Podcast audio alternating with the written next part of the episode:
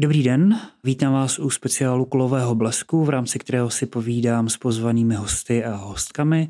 Tentokrát je ctěnou hostkou Alice Nellis, režisérka a scénáristka snímků Buko o vdově, která v rámci dědictví zdědí koně titulního Buka, který je ve skutečnosti koněm Alice Nellis zvaným Láďa. O tom, jak se jí natáčelo s jejím koněm, jak se jí natáčelo i s ostatními herci, jsme si povídali vedle dalších tém témat a také jsme probrali i hvězdně obsazený snímek Alice Nellis Revival a přišla řeč i na její scénaristické počiny jako Myši patří do nebe a nebo Zátopek.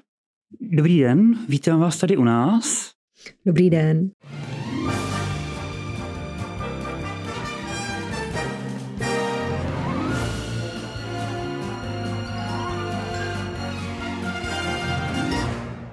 Jedno kliše praví, že nejnáročnější je natáčení s dětmi a s koňmi. Tak začneme klišovitě. Jaké bylo natáčení s koněm v případě Buko?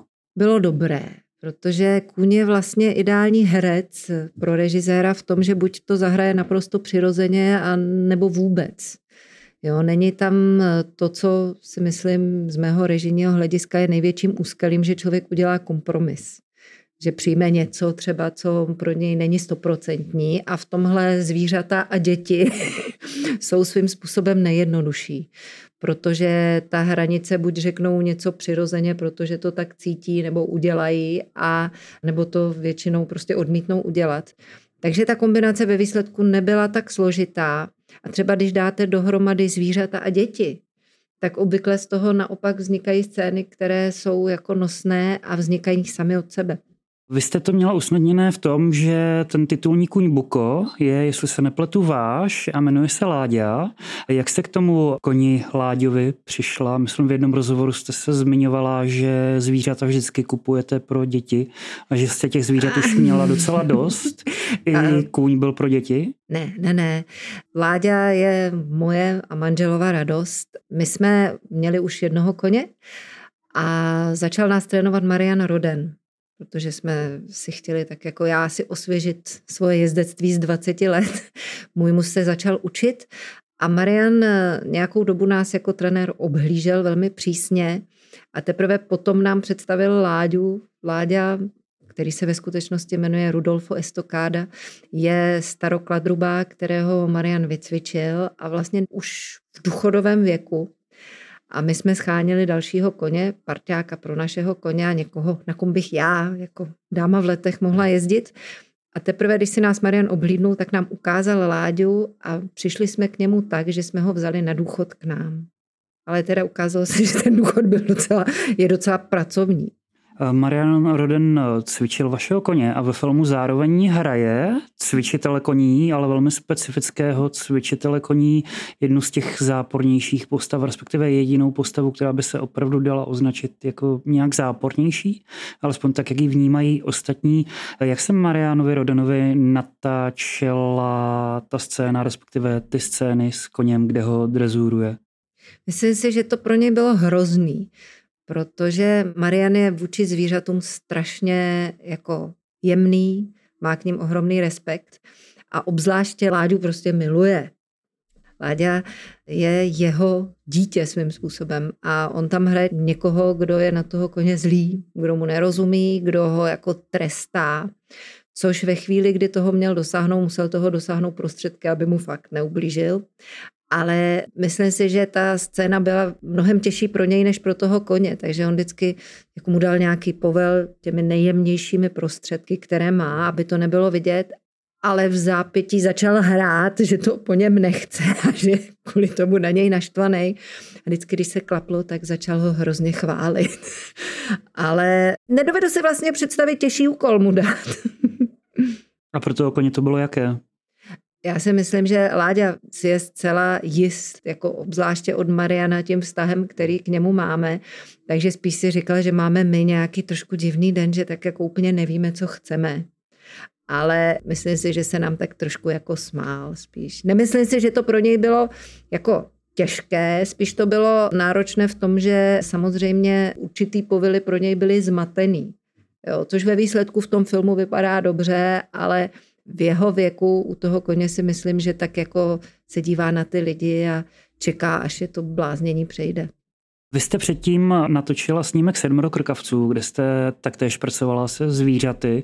Kdybyste měla srovnat vaši zkušenost na práci s buko koněm a u Sedmera krkavců, šlo by to nějak? No, pták a kůň se srovnávají herecky těžko, ale jedno to má společné, že bych si asi úplně nelajsla dělat to bez pomoci druhých. Jo, protože jako režisér samozřejmě nemám na place na starosti jenom to zvíře. A naopak to zvíře potřebuje k sobě někoho, kdo se mu bude plně věnovat i mimo záběr, i mimo ty chvíle. Takže jak na Bukovi, kde se o Láďu staral Marian, Karolína pod koní, prostě měl svůj tým, tak samozřejmě u krkavců, těch osm krkavců, které jsme na sedm krkavců měli, byli postaráni.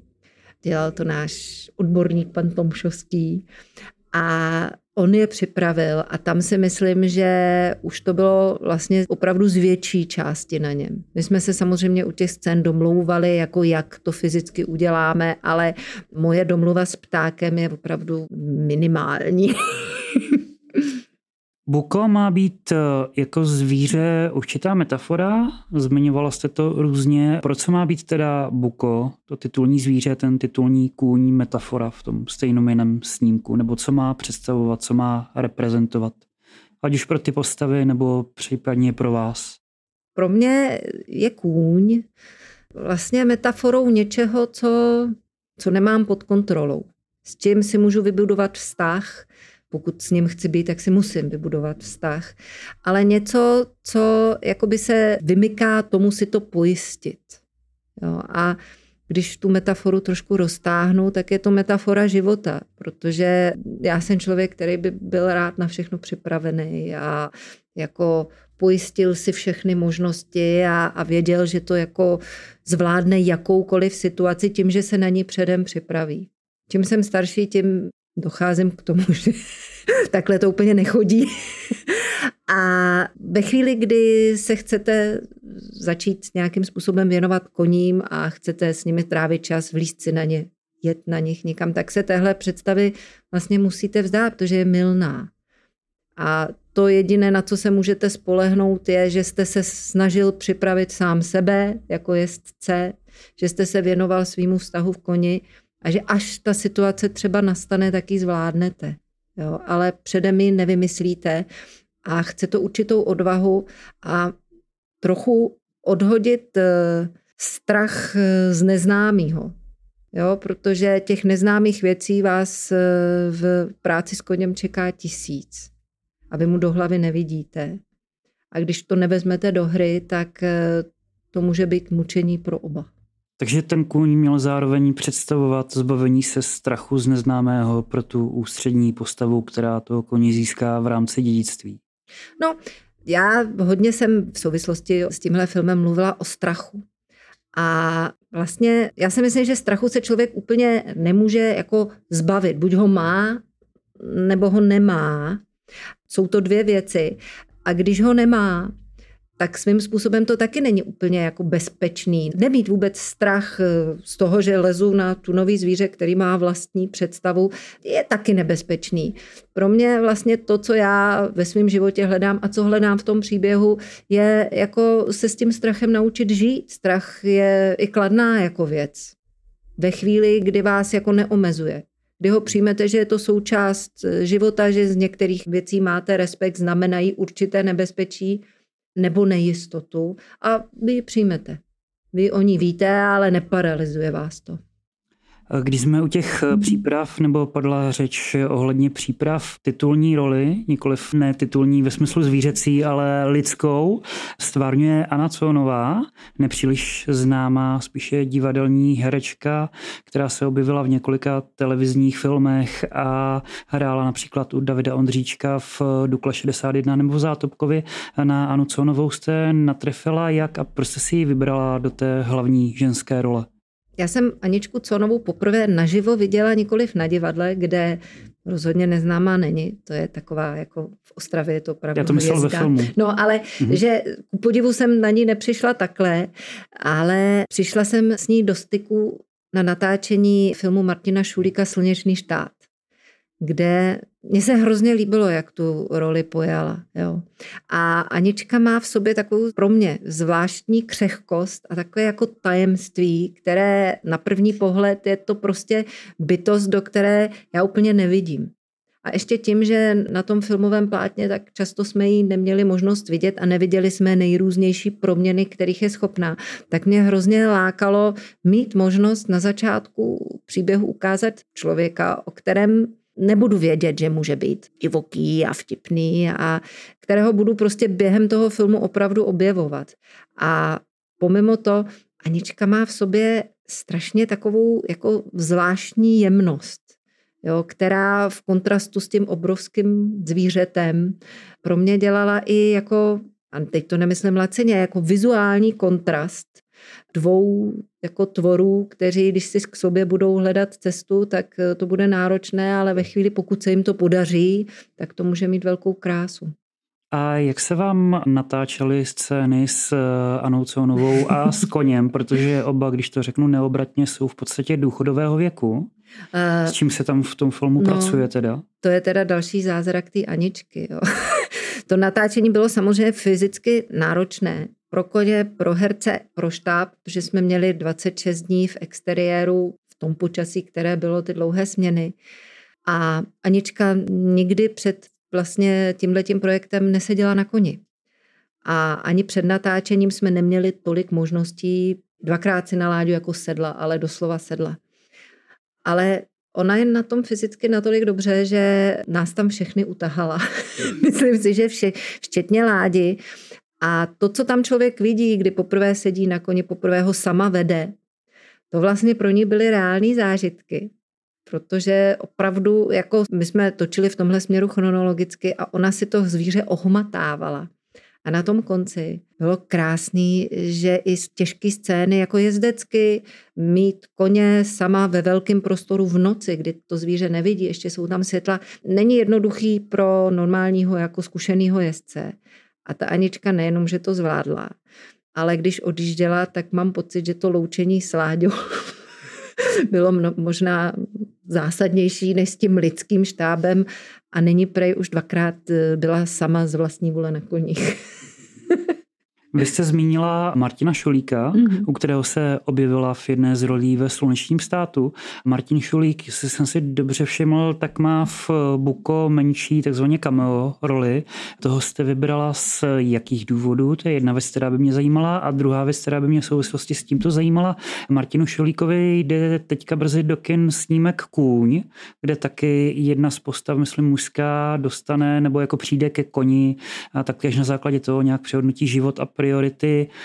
Co tady tahle koincidence mezi bukem a koněm? Inspirovali jste se nějak nebo jak ne, k tomu došlo? To je, eh, mně se tohle za život stalo párkrát, že prostě nevím, čím to je, vzduchem musí lítat určitá témata, protože my jsme s Martinem kamarádi leta, na některých projektech jsme i spolupracovali, dělali jako producenta, dramaturga, zrovna třeba u tohohle filmu.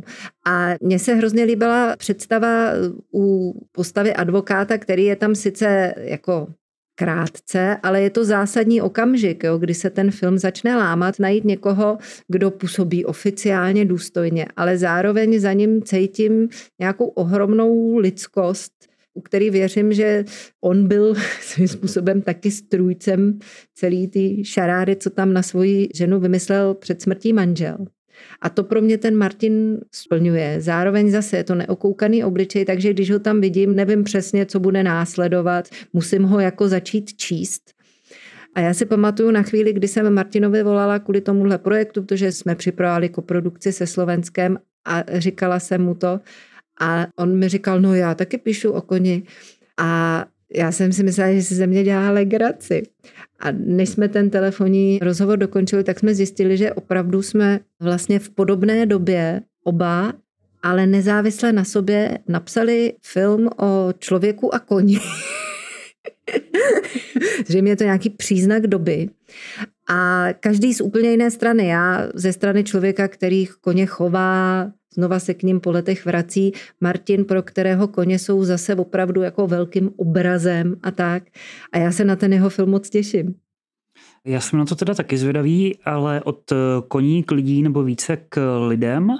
Vám v Buko znovu hraje Marta Isová, kterou jste poprvé obsadila do tajností a pak se vám objevila v Mamas a Papas, v Perfect Days i v Sedmi krkavcích, kde stvárňuje hlavní roli.